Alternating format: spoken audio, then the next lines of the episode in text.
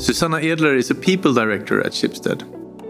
Needless to say, she works with human resources. In this episode, we talk about talent management, how to remain sane in the home office, and what sort of responsibility companies like Schibsted have when it comes to diversity and inclusion. Susanna Edler, welcome to Schibsted Talks. Thank you very much. How are you doing? I'm good, thanks. Uh, coming up to a year working from home. Awesome. How's the home office treating you? It's okay. I miss people. I miss an office. I miss having people around. But uh, compared to others, I can't complain. Tell me about Jobbsprånget. What is that? Yes, so Jobbsprånget is a it's a four month long internship program uh, run by the uh, Royal Swedish Academy of Engineering Science. Well, for short, it's IVA. They have a, a mission from the Swedish government actually to connect newly arrived non European academics. Non European academics. Correct, mm -hmm. yes, with Swedish employers to shorten the time to come to market. Uh, the the time for newly arrived non-Europeans in Sweden uh, before they actually get into employment is scaringly long. And this program is arranged to shorten that gap and to uh, to give people a chance to get into four month internships uh, in uh, interesting companies all over the country. That sounds like a wonderful thing. And and how does Schibsted cooperate with Joe Jobbsprånget? So this is the first time we're doing it. We're trying it out. I'm very happy to say that we have two interns uh, on board right now one in the uh, bi team in the data tech organization and one in my own organization oh. uh, in my uh, people team.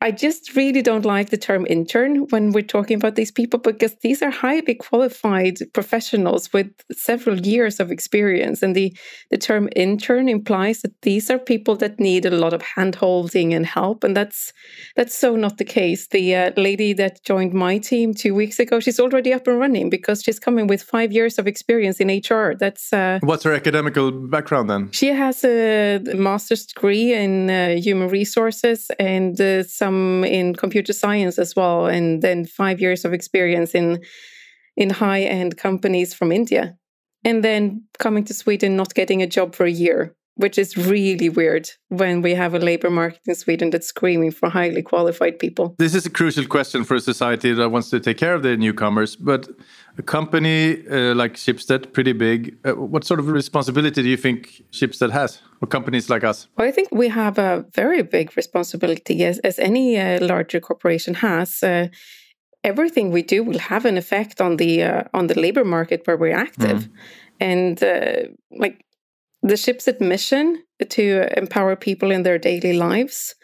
Of course, that doesn't only go for like their products and services, but this is like how more can you empower people in their daily lives than to actually give them a chance to to work? Yeah. To open up the doors to people from different backgrounds with different views and different opinions and but honestly also there's no way that we can stay competitive if we don't do this we need to allow for everyone to come into the company. And of course, we have a huge responsibility to do this. Do we have any other projects similar to this? There is actually an interesting project going on in the news media business in Norway, where we saw that it's really hard to find journalists with uh, diverse backgrounds that had enough advanced language skills, with language, of course, being a very core competence when it comes to journalism. So we have four newspapers, VG, Aftenposten, Bergens Tidende, and the Stavanger Aftenblad. They have joined forces in a trainee program where the trainees actually don't need to have formal education or work experience as journalists, but rather have the language skills and the that burning interest for society and the role that media plays in it. Um, and just to point out, of course, these are people with uh, other kind of, of diverse backgrounds than our traditional, perhaps, journalists have. But during one year, they come into one of these newspapers and then they're trained by the talented journalists and editorial staff that Schibsted already has. So that they trained into the skills of a journalist. Um, and we've run this once already in Tidende, uh, with a really good outcome.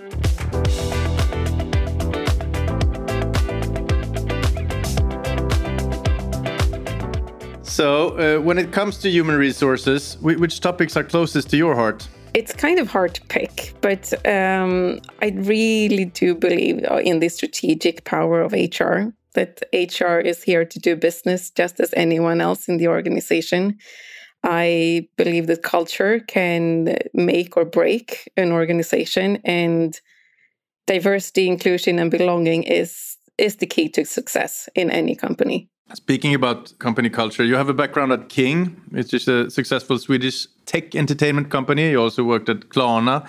Can you compare those companies to working at Schibsted? Pros and cons. Pros and cons might be hard. Of course, it's both very different, but it's also actually quite similar. Like the the product is obviously different, uh, especially if you compare King, who does mobile gaming, uh, compared to to Schibsted with a 200 year old tradition of, of uh, newspapers. Yeah. Um, the products can't be compared in, in any way, really.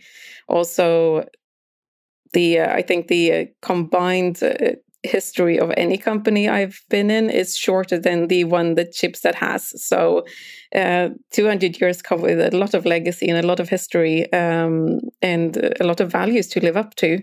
Yeah. But then there's all those fantastic similarities. It's the, the educated people, the customer in focus, um, high tech products yeah. in everything we do. And I think what's really similar between any company, uh, if you compare these startups to, to Schibsted, is that everyone is very, very proud of what they do. Yeah. It's an enormous pride in Schibsted in ev- anything from from our newspapers with a high editorial content to to the next companies we have with like Lendo being the market leader or Finn in, in Norway being dominating in, in the marketplace there as well.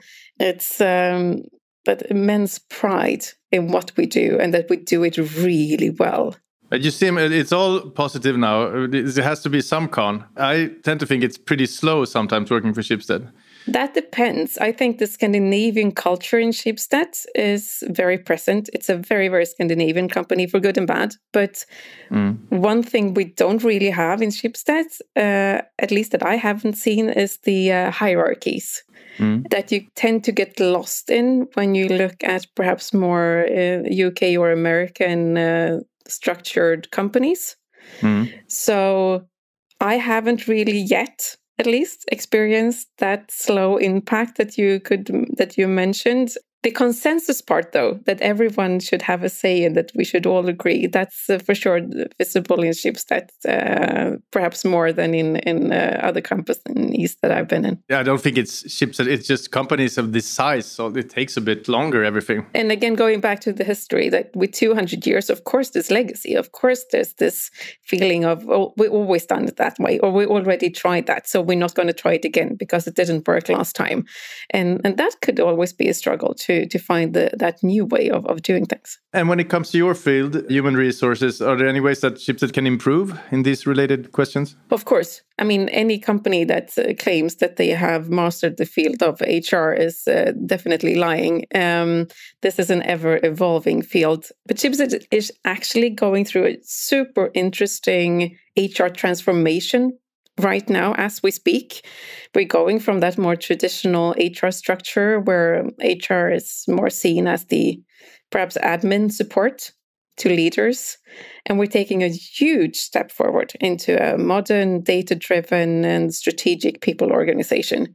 Um, it's it's kind of like if, if you picture the an internet bank where it's accessible and self-service 24-7 for all the users. Like when you do those um, you want to check your bank statement or you uh, you want to pay a bill. You don't want to wait for someone to to be open. You don't want to be put in line. You don't want to raise a ticket and, and have to wait for it. And that's that's the self-service and immediate access uh, we want our employees and leaders to have for those smaller tasks and then having those experts ready to guide you when you need help when in the more complex areas. And we're building this organization right now. And perhaps this links well into your last question about the differences and the history of Schibsted that looking at the HR organization perhaps this hasn't been the uh, the biggest focus uh, up until now. Uh, so the HR organization is uh, still a bit traditional in the way it's set up. But the leap we're making now with this HR transformation, it's not a small one. We're taking that big, big, giant leap forward to be in the forefront instead of HR and turning it into that people organization that uh, that will have a very big impact on everything we do going forward. This pandemic has been uh, uh hard on everyone. I figure it's, uh, it's, kind of hard for, for leadership as well, you know, not being able to meet people and uh, running companies via video meetings. Which are the most important learnings you made so far uh, on this topic? I just want to point out that these challenges were, of course, new for all of us, HR included. And um, a year ago, none of us had real experience in, in doing this and being remote. And um, but looking back over the year, it actually doesn't seem to be that complicated. It's still the same leadership skills that are required to uh, show your interest, to ask questions, to uh, listen to people, to react when you see that something is uh, is wrong or someone is struggling. You just need to do it more. You need to do it uh, with more heart, uh, perhaps more often. Uh, just break that barrier of not being physically in the same room. But it's no different leadership skills. It's just doing it more.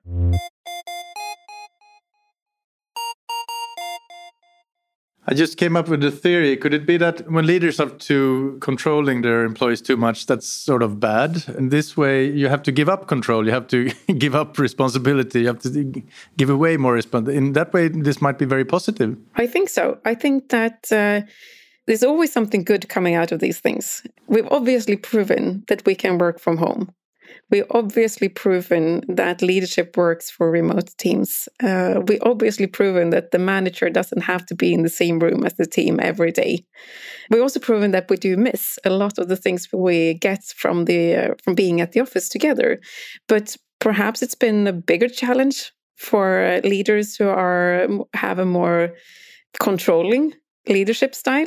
Controlling sounds like a really bad word but but that need to get more into the details and perhaps easier for leaders who uh, who let uh, when it comes more natural for them to let their teams kind of run with it. But um, adapting to a more agile way of working which is probably what everyone needs to do uh, this is perhaps just a giant leap forward for everyone and a really steep learning curve in how to do that and how to prepare for, for that kind of, of uh, working environment.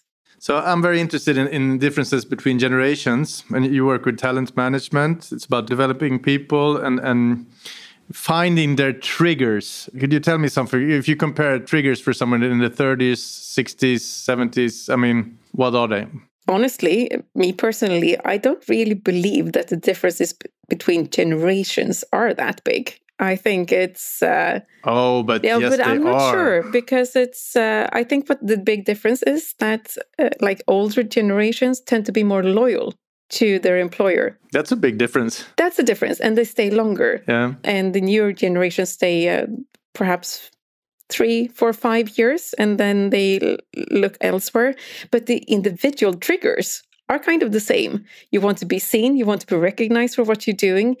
You want new development, you want the chance to explore, you want the chance to build on your skills, you want to be uh, have that sense of belonging.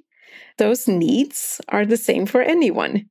And then we can play with that loyalty part that how do we actually get people to stay and is it good or bad that people uh, have a short lifespan in in a company before they move on. Three years is a bit of a short period, don't you think, to, to become really good at your job? Well, I don't think that people leave their their trade.